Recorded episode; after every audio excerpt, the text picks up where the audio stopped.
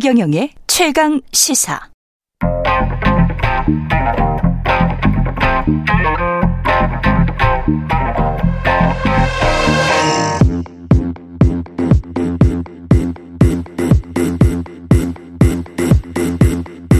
와우. 아우, 시그널 음악 좋네요. 예, 미소 토론. 지금 이 자리에 정미경 국민의힘 전 최고위원, 이소영 더불어민주당 의원 나와 계십니다. 안녕하십니까? 네, 안녕하세요. 예, 이번 주부터 매주 목요일 두 분과 함께 토론하는 시간 마련했습니다. 코너 이름을 두 분 성함에서 한 자씩 따서 미소 토론, 예, 정미경, 이소영 이렇게 미소 토론이라고 정했습니다. 마음에 드십니까? 네. 계속 미소를 지으면서 예. 해달라는 얘기 말씀인 편, 것 같아요. 편, 편안하게 말씀을 하시자. 너무 싸우지 말자. 뭐 이런 의미에서. 네, 웃으면서 하고 있습니다. 예, 예.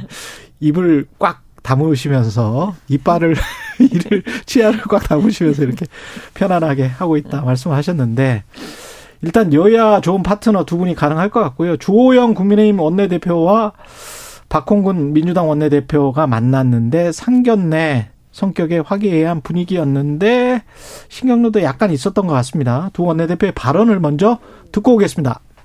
원색적인 용어라든지 말하자면 들으면 아주 기분 나쁜 그런 인격 모독적인 언어는 좀 쓰지 않고 우리 정치가 품이 있는 말을 하면서도 뜻은 다 전할 수 있는 그런 풍토가 됐으면 좋겠다고 전달을 해놓았습니다. 여야는 어찌 보면 한 강물을 먹는 그런 이 파트너이지 적이 결코 아닙니다. 아, 같이 마시는 강물에 뭐 독국물을 어, 풀어서는 안 되는 것처럼 서로 어, 경쟁할 건 경쟁하면서도 타협할 건 타협하는 그런 운영의 묘를 조영 대표님과 함께 풀어가고자 합니다.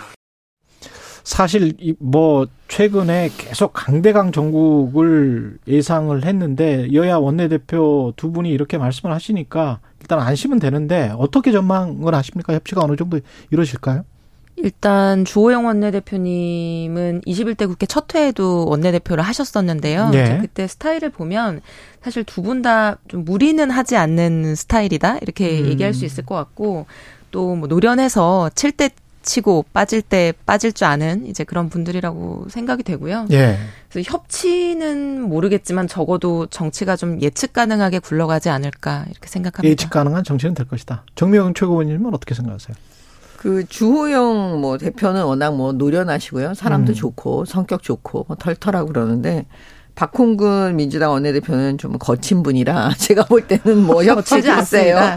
그 다음에 또 이재명 대표 예. 그 이제 그 범죄 행위에 대한 여러 가지 수사 문제가 있으니까 예. 글쎄요, 협치될까요? 아, 먼저 이렇게 이재명 당대표의 범죄 행위 이렇게 이렇게 말씀을 하셨는데 이소영 의원님은 어, 어떻게 생각하세요? 범죄 행위에 대한 수사가 있으니까.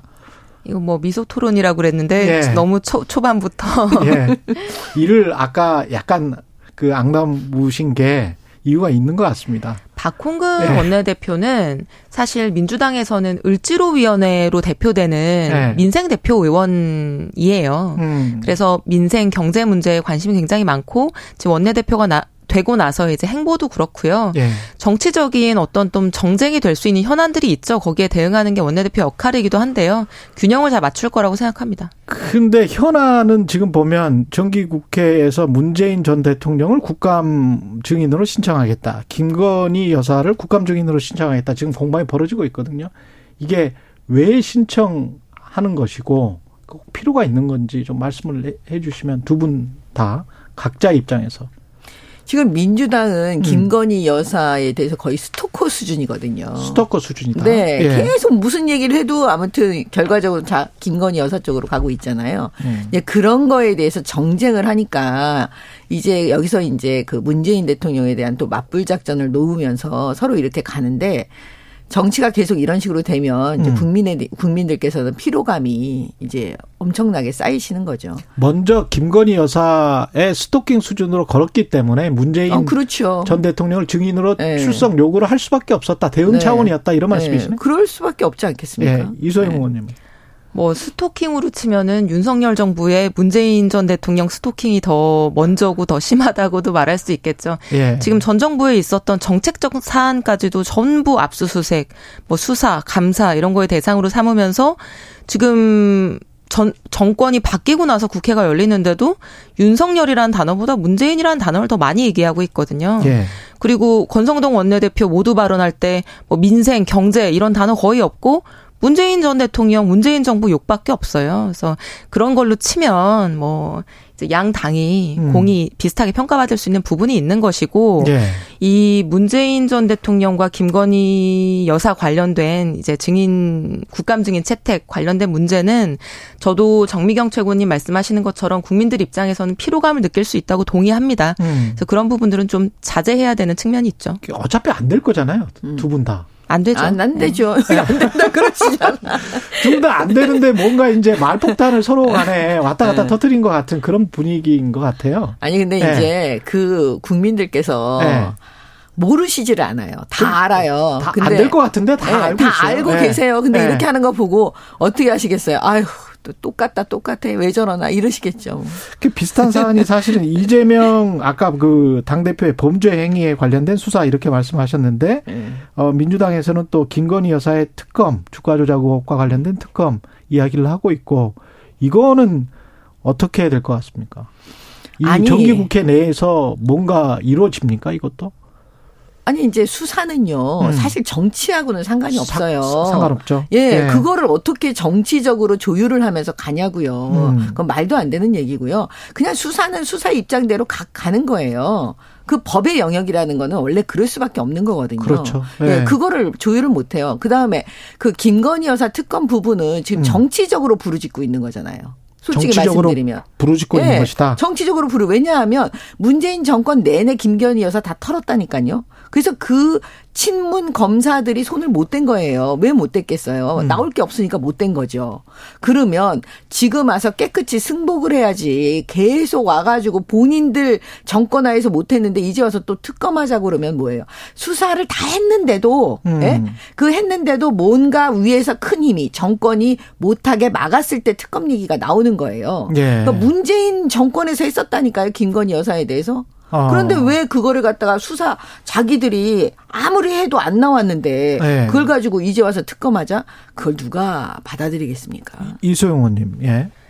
이재명 아, 뭐 수사하고 정치는 별개다. 이거는 음. 당연히 동의하고요. 그렇죠. 네. 근데 뭐 이재명 대표에 대한 수사에 대해서 사실 민주당이 문제 제기하는 것은 이걸 뭐뭐 뭐 수사가 어떻다 저떻다 뭐 이렇게 관여하겠다라고 하는 것보다도 지금 수사의 흐름이 굉장히 정치 탄압의 측면으로 보일 수밖에 없는 뭐 편파적이고 뭐 김건희 뭐 여사나 윤석열 대통령과 관련된 수사는 거의 뭐 진행되지 않거나 불송치 결정으로 뭐 마무리된다거나 음. 의혹이 제대로 해소되지 않으면서 뭐 이재명 대표와 관련해서는 아주 사소한 것까지도 출석 요구, 압수수색, 뭐 증인 소, 뭐 참고인 소환 이런 것들이 이루어지고 있는 것들이 음. 과연 국민들이 보기에 공정해 보일 것이냐 하는 예. 것에 대한 정치적인 문제 제기를 하는 것이고요. 음. 경찰과 검찰과 같은 수사기관이 독립적이고 중립적으로 지금 하고 있느냐에 대한 뭐 검증과 주장을 충분히 할 수 있는 것이죠.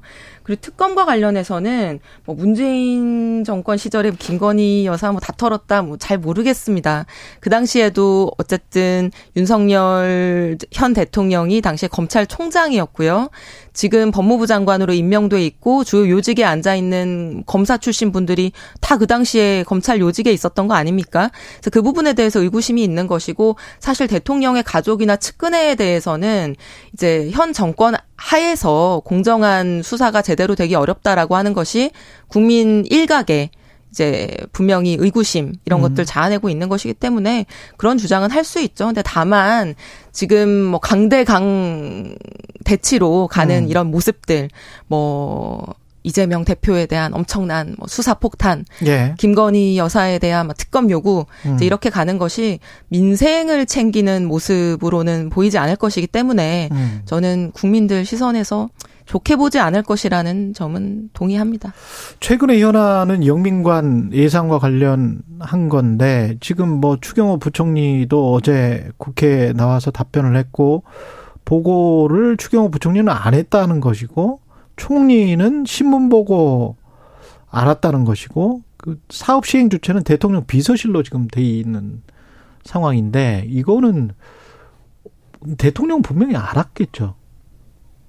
그건 뭐 내용은 저도 구체적으로는 잘 모르겠어요. 어떤 예. 상황인지는. 근데 이제 그냥 제가 혼자 생각을 해봤죠. 예. 왜냐하면 청와대에서 그때 당시 이제 용산으로 옮길 때 음. 사실 민주당 야당에서 엄청난 반대를 하지 않았습니까? 예. 예. 그러니까 이제 그런 거에서 저는 사실 결단의 문제였다고 봐요. 이미 어. 토론은 다 끝났잖아요. 왜냐하면 문재인 대통령도 광화문 시대를 약속을 했었단 말이에요. 음. 그러면 이 청와대 이전 문제는 단순히 윤석열 정권에서만 문제였던 건 아니잖아요. 그러니까 이거는 결단을 내렸던 거예요. 그러면 결단을 했을 때 사실 그 세세한 부분까지 뭐 영빈관 문제라든가 뭐 예산이 구체적으로 음. 어떻게 들어가는가 그런 부분에 대한 아마 검토를 제대로는 못했을 거예요. 왜냐하면. 인수위 시절이었기 때문에 예. 예. 인수위 시절에서 그 야당이 거대 야당이 반대하고 있으니까 그러면 일단은 이전부터 하고 결단을 내리고 그 다음부터는 이제 차례차례 협상하면서 가야지 아마 이렇게 생각을 하시지 않았겠습니까? 예를 들어서 영빈관 문제도 아 급하면 그러면 청와대 거를 사용하면 되지. 근데 또 그걸 검토하다 보니까 아 그럼 보안 문제는 어떻게 하냐 뭐 여러 가지 또 검토 돈의 문제 이런 게 아마 검토가 됐을. 있을 거예요. 그러면 음. 영빈관의 문제를 장기적으로 보고 돈을 그러면 장기적으로 생각해서 아예 투입해서 아예 새로 짓자. 뭐 이런 여러 가지 얘기들이 나와서 그 중에 하나로 이게 나오지 않았나. 저는 그렇게 보고 있어요. 음. 음. 근데 이게 영빈관이 확 들어간 물론 이제 대통령은 뭐 신축안에 관해서 처리하라라고 지시를 했다라고 하지만 권성동 전 원내대표의 이야기도 그렇고 논의를 계속해보자. 지금 정미경 전 최고위원도 이게 영빈관 어차피 필요한 것 아니냐 그런 뉘앙스가 좀 담겨 있는 것 같고요. 네. 예. 네. 근데 대통령실이 이야기했었던 거는 사실은 500억 이내에서 이전이 다 될 것처럼 이야기는 한 번 했었었거든요. 한 490억 정도에서. 근데 이제 줄줄이 어떤 청구서가 날아오는 느낌이니까 국민들은 이거는 좀 많지 않나? 뭐 이런 생각을 또 가지시는 분들도 있는 것 같고요. 어떻게 보십니까? 처음에 왜 이렇게 급하게 이전하냐. 음. 그리고 왜 예산 낭비하냐 멀쩡한 청와대 건물 영빈관 다 두고 네. 이제 이런 지적이 있으니까 돈도 얼마 안 들고 뭐 금방 되는 거다 그랬는데 금방 안 되고 있죠. 지금 뭐 집무실부터 시작해가지고 뭐 거처 뭐 관련해서도 지금 예. 뭐 계속 지연되고 있고 관저, 예. 영빈관 예. 문제도 마찬가지예요. 전반적으로 처음에 지적이 나올 때는 뭐 얼마 안 들고 뭐 이런저런 얘기하다가 이제 나중에 이렇게 금액이나 뭐 시기가 엄청 늘어나고 있는 상황인데요. 음. 저는 추경호 부총리가 어제 뭐 대통령한테 보고 안 했다고 하는 거는 예산의 디테일한 항목에 대해서 뭐 보고 안 했다라고 할 수는 있을지언정 이게 영빈관이잖아요. 예. 다른 것도 아니고 비서나 장관들이 뭐 대통령 지시도 없이 이거를 추진했다? 이거는 뭐 전부 경질감이죠. 이거 있을 수 없는 일이고요. 그렇죠. 당연히 네. 윤석열 대통령의 지시와 언급 하에 이제 절차가 추진된 것이고 뭐 디테일에 대해서 보고가 있었느냐 없었느냐 이런 건 중요한 게 아니라고 생각합니다. 이게 국민의힘에서는 계속 이게 논란이 되고 이야기가 되는 게 좀 부담스러워서 영민관 문제는 일단은 그 한쪽으로 치우지 않을까요? 어떻게 보세요? 아니 영빈관 문제는요. 네. 네. 뭐 지금 뭐 민생을 얘기하셨는데 음, 음. 사실 국민들이 아 이거 뭐 필요 없다 이러면 음. 대통령 안 하시면 되는 거예요. 네. 그다음에 국민의힘 국회의원들도 마찬가지고요. 또 음. 야당이 저렇게 반대하는데 음. 그걸 뭐 어떻게 하겠어요? 지금 어차피 거대 야당인데 음. 민주당이 오케이 하지 않으면 아무것도 못 하는 거예요. 예. 그러니까 대통령은 그렇다면 그거 굳이 그럼 짓지 말자 이렇게 얘기하시는 거죠. 뭐. 예. 네. 제가 볼 때는 영빈관에 대한 논란을 뭐 하루 만에 그렇게 전격적으로 대통령이 음. 철회하겠다 얘기한 것은 다른 것이 아니라 영빈관 필요한지 아닌지는 뭐 토론해보고 처리할 수도 있는 거잖아요. 예. 근데 다소 급격하게 철회된 거 아닙니까? 음. 그거 자체가 김건희 여사가 서울의 소리 기자와 7시간 통화한 이제 녹취록에 보면 어디 뭐 도산지 무당인지한테 들어봤더니 영빈관을 옮겨야 된다더라. 그래서 옮기려고 한다. 뭐 이런 녹취 내용이 있었잖아요. 예. 그 내용이 뭐 온라인을 통해서 일파만파 퍼지면서 아 뭐야 또 결국에는 무속이야? 또 그것 때문에 영빈관 뭐 이전한다는 거야? 이제 음. 이런 음. 얘기들이 부담스럽기 때문에 어떻게 보면 하루 만에 뭐 토론이나 숙고나 이런 거 없이 철회 얘기가 나온 게 아닌가 생각합니다. 그러니까 음. 지금 그 민주당은요. 이거를 하나의 프레임으로 만들고 있어요, 지금. 음. 뭐든지 다 김건희 여사한테 가서 끌어들이면서 그거를 엮으려고 지금 하는 건데요. 예. 이제 그렇게 계속 하시면 이제 나중에 국민들께서 이제 아시겠죠. 아 이게 어. 프레임이구나. 어. 네. 계속 프레임으로 아니, 뭐 만드신 것 같아요. 떠나서 네. 관련이 없으면 관련이 없다는 얘기를 하시면 돼요. 네. 또 관련이 없다 그러면 또 그거 갖고 또 트집 잡겠죠. 꼬리에 꼬리를 모는 트집이 계속되기 때문에 음. 저는 뭐 이번에 조문 논란도 마찬가지거든요. 예. 계속 그 트집 잡고 있잖아요. 어? 조문 논란 호소인들이에요 민주당 제가 볼 때는. 조문 아니 조문 그 준비 부족은 좀 있었던 것 같다라는 게 이제 김재원 전 최고위원의 말씀 그 다음에 허은하 의원도 그런 비슷한 이야기는 하더라고요. 그러니까 아니, 이게 외교 참사는 아닐지라도 아니 저는 이렇게 네. 생각해요. 사실은요 네. 생각을 해보세요. 지금 그 런던에 얼마나 많은 사람들이 모이겠습니까? 음. 유럽에 그 다음에 그 내부의 영국인들이요. 네. 당연히 교통이 우리가 상상할 수 없는 상황으로 혼잡하겠죠. 예. 그러면 문제는 뭐냐? 잘못이 있다면 그 한국의 내비게이션 같은 걸 영국의 내비게이션으로 그 맵에 다 깔아가지고 예. 빠른 길 찾아가기. 뭐 이런 거 하지 않은 잘못은 있겠죠. 그렇지만 그 시간 좀 늦어갖고 원래는 장례식에 참석하러 간 거예요. 어. 그럼 그 전에 조문하러 갔는데 그쪽에서 우리는 갔다니까요. 그런데 영국 측에서 아 이러면 그 조문 이 시간이 좀 그러니까 음. 방명록에 그냥 쓰시면 된다.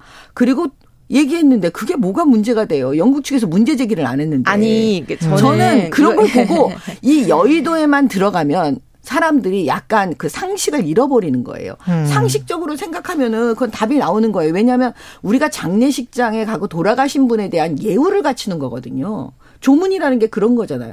예의를 갖춰서 그 마음으로 갔다니까요. 그런데 사정이 그렇게 생기니까 그쪽에서 아 이렇게 하시면 됩니다. 그 안내대로 한 거라니까요. 그게 무슨 그러면 조문을 안 한 겁니까? 아니 뭐 예의가 어긋난 겁니까? 조문 얘기 이제 며칠 돼서 저도 음. 이제 시시콜콜한 얘기 좀 지겨워서 안 하고 싶고요. 뭐 음. 내비게이션 얘기까지 할 거 아닌 것 같은데 네. 저는 이 얘기는 하고 싶어요. 이게 논란이 될 필요도 없고 예. 논란이 돼서도 안 되는 부분들을 어처구니 없는 준비 실수와 뭐 준비 부족하고 실수로 논란으로 만드는 것도 어떻게 보면 부정적인 측면에서 능력인 건데 저는 윤석열 대통령 주변의 참모진들이 좀 심각하게 무능한 것 같아요. 음. 이거 어디 뭐 외국의 전문가 가지고 이런 논란이 생긴 적이 있었습니까? 매끄럽게 얼마든지 할 수 있는 문제인데 대한민국의 일 잘하는 공무원들 굉장히 많은데 다 어디 갔나 싶어요. 그래서 지금 의전 사고 뭐 외교 관련한 논란 이런 것들 지금 벌써 몇 달밖에 안 됐는데도 한두 번이 아닌데 예. 그건 뭐 기본도 안 돼 있는 거죠. 문재인 대통령이 과거에 말레이시아에 가셨어요. 그 거기 가고 아시죠? 그 예. 언어, 어 말레이시아 예. 언어. 예. 예. 그게 아닌 다른 언어로 지금 말씀하셨었잖아요. 그때 당시에. 예. 제 기억엔 그런데. 예. 예. 그때 탁현민 비서관이 뭐라고 했는지 아세요? 음. 그건 엄청난 실수예요. 음. 생각을 해보세요. 거기 가가지고 말레이시아에 가서 어. 말레이시아 언어로 얘기 안 하시면 그거 어떻게 해요? 그런 실수를 하셨을 때 진짜 난리가 났죠. 근데 그때 탁현민 그 분이 뭐라 그랬냐면 음. 아니 그 말레이시아에서 아무 말 하고 있지 않은데 왜 음. 그걸 문제 삼냐라는 식으로 얘기를 했다니까요. 음. 그러니까 본인들이 어떻게 했는지 과거에 했는지는 다 지금 까맣게 잊어버리고 공격을 위한 공격, 트집을 위한 트집을 잡고 있는 거죠. 아유 문재인 대통령 때 국민의힘이 사사건 건 시시콜콜한 걸로 문제 제기한 거 치면은 지금 조문외교 논란은 뭐 문제 제기도 아닙니다. 제가 볼 때. 예. 국민의힘 상황은 비대위 상황이 여전히 지속되고 있어서 지금 당대표가 없는 상황이잖아요. 어떻게 될 것 같습니까? 이제 이제 28일 날, 예. 그, 이제 가처분 그 결과가 이제 나오는 거에 따라서 또 출렁이겠죠. 음, 어떻게 예상하세요? 글쎄요. 제가 볼 때는 그 판사 마음인 것 같아요. 음. 반반인 것 같아요. 예, 네. 반반인 것 같아요. 음. 반반이다. 예. 그 그렇게 그 국민의 힘에 확 우호적으로 보지는 않으시군요. 반반이라고 말씀하시는 거 보면 아까 천하람 변호사는 네. 상당히 이준석 전 당대표에게 유리한 판결이 나올 것 같다 이렇게 이야기를 하시더라고요. 뭐 이제 법조인들은 음. 그 이게 정치의 영역이 아닌 거예요. 예. 사실은 예. 그래서 저는 그걸 반대한 거예요. 이 가처분이나 이런 법적 정치를 이렇게 법적인 영역으로 끌고 가는 걸 제가 반대하는 사람인데 그게 음. 왜 그러냐면 정치는 정치고 법은 법이에요. 음. 그다음에 정치는 바둑의 수보다도 더 많아요. 해결 방법이 무궁무진해요. 그렇죠. 예, 예, 예. 그런데 사실 법은 그런 게 아니에요. 딱 하나밖에 없어요. 법조문에 따라서. 예, 법적인 예. 판단을 하는 거잖아요. 음. 그렇기 때문에 그 영역에서 사실은 그 정치인들이 뭐라고 말하기가 되게 어려운 거예요. 예. 예. 법률적 판단에 대해서 뭐라고 하겠어요. 근데 제가 지난번에 이제 그 가처분의 결과와 그런 여러 가지 인용문을 보니까 음. 이번에 또 마찬가지로 판사의 마음에 달려 있구나. 음. 결국 반반이지 않을까. 라고 음. 그냥 예측을 하고 있는 겁니다. 예. 저는 조금 다르게 생각하는데요. 그러니까 주호영 비대위에 대해서 판단한 1차 가처분 결정문을 보면 그 결정문이 길지만 핵심은 뭐냐면 이준석 대표가 전 당원이 직선으로 투표해서 뽑은 당 대표인데 음. 그리고 이 사람이 당원 당규나 절차상 해임 대상은 현재 아닌 상황인데 예. 일부 정치인들이 최고위원 사퇴라거나 뭐 사후적인 당규 개정 같은 방식으로 이 당 대표를 해임하고 비대위를 출범하는 것이 정당 민주주의에 반하는 거 아니냐. 그 전당원이 직선으로 선출한 당대표의 당권을 그렇게 잘못된 절차, 잘못된 어떤 뭐 내용으로 그렇게 음. 하는 것이 잘못된 거다라는 건데 사실은 지금 그 이후에 이제 그 본질은 달라지지 않은 거거든요. 정진석 비대위도. 그래서 그 1차 가처분 결정문의 정신을 그대로 적용한다고 했을 때는 지금 뭐 얘기되고 있는 4차, 5차 가처분에 있어서도 음. 이준석 대표가 다소 유리한 상황인 것이 아닌가 생각합니다. 아니 이제 그때는요 핵심이 음. 뭐냐면 비상 상황이냐 아니냐. 그렇죠. 예, 네. 이건데 이제 판사는 네. 비상 상황이 아니다. 왜냐하면 권선동 원내대표가 있기 때문에 음. 비상 상황이 아니라고 본 거였어요. 직무대행을 하고 있기 때문에. 그렇죠. 네. 그 다음에 뭐냐면 절차적인 거에 위법은 없다라는 취지로 이미 거기서 얘기를 했고요. 음. 그런데 지금의 상황은 뭐냐면 지금 그 당원 당규를 바꾸는 거거든요. 이번에는 바꿨죠. 예, 바꾼 부분에 대한 아마 심리가 들어갈 거예요. 음. 그러면 그 바꾼 바꾼 부분은 결과적으로 뭐냐면 이번에는 좀 달라요. 지난번하고 음. 절차적으로 당원 당규를 제대로 바꿨냐. 절차적인 그 위법이나 하자가 없느냐 이걸 아마 판단하게 될 것 같아요. 음. 근데 우리 당원 당규에 그 당원이나 당규를 바꿀 경우에 그 마지막 당원을 바꿀 경우에 마지막에 전당대회를 해요. 음. 근데 지금 전당대회라는 건 과거에 관행적으로는 어떻게 했냐면 음 사후적으로 그냥 추인을 해줬어요. 예. 근데 지금은 그 과연 그 사후적으로 추인하는 우리 그 국민의힘 내부의 그 절차를 과연 법원에서 제대로 봐줄 거냐? 아니면 그냥 문구 그대로 전당대회 거치지 않았으니까 이건 절차적 위반이다. 이렇게 보일 수도 있는 거거든요. 그러니까 그걸 어떻게 판단하느냐에 따라 달라질 것 같습니다. 앞으로 정치 구도에도 영향을 크게 미칠 수 있을 것 같고 이준석 신당 창당 뭐 이런 뭐 여론조사도 지금 나오고 있기 때문에 참 이거는 흥미진진하게 앞으로 미소 토론에서 계속 이 정치적 의미는 좀 계속 이야기를 해봐야 될 것 같고요. 시간이 한 3분 정도밖에 안 남아서 대통령이 지금 해외 순방 중이고 한미 오늘 정상회담이나 한일 정상회담 한미 정상회담이 이루어진지는 지금 확인이 안 됐고 만났다는 보도는 있었습니다. 한일 정상회담은 30분 정도 찾아가서 만났다. 이게 있었는데 지금 특히 이제 현안이 전기차 보조금 차별 문제랄지 뭐 이런 게 있었거든요. 경제적 네. 현안도 많았었고 뭐 일본이야 뭐 우리 강제징용 피해자 배상 문제 대법원 결정한 거 그게 이제 가장 큰데 네. 어떻게 보세요? 대통령의 순방 성과는 있었다고 보십니까? 아직까지는 음. 없는 거죠.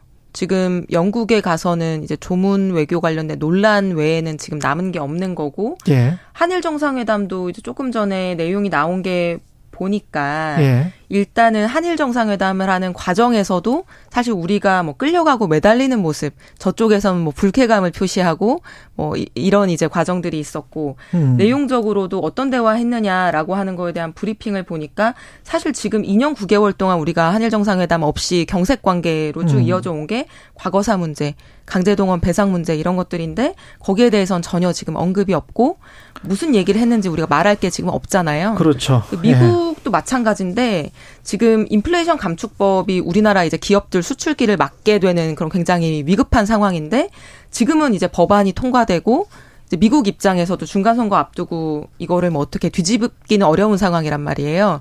그러면 이 법안이 통과되기 전에 이거를 정부가 나서서 조치하고 설득하고 막았어야 되는 건데 음. 이미 타이밍을 놓친 거죠. 그래서 한미 정상회담이 뭐 이루어졌는지 아닌지 모르겠고 앞으로 이루, 이루어질지도 48초 만났다. 네. 이렇게 보도가 나오고 있습니다. 뭐 48초가 아니라 사실 네. 뭐더 길게 만난다고 하더라도 실질적 결과물은 가져오기 어려운 지금 타이밍이기 때문에 그걸 놓쳤기 음. 때문에 사실은 만나고 와서 어 뭐 바이든 대통령이 경청했다. 뭐 음. 앞으로 잘 논의하기로 했다. 요 정도의 워딩 말고는 나오기가 어렵지 않나라고 하는 게 외교가의 의견인 것 같습니다.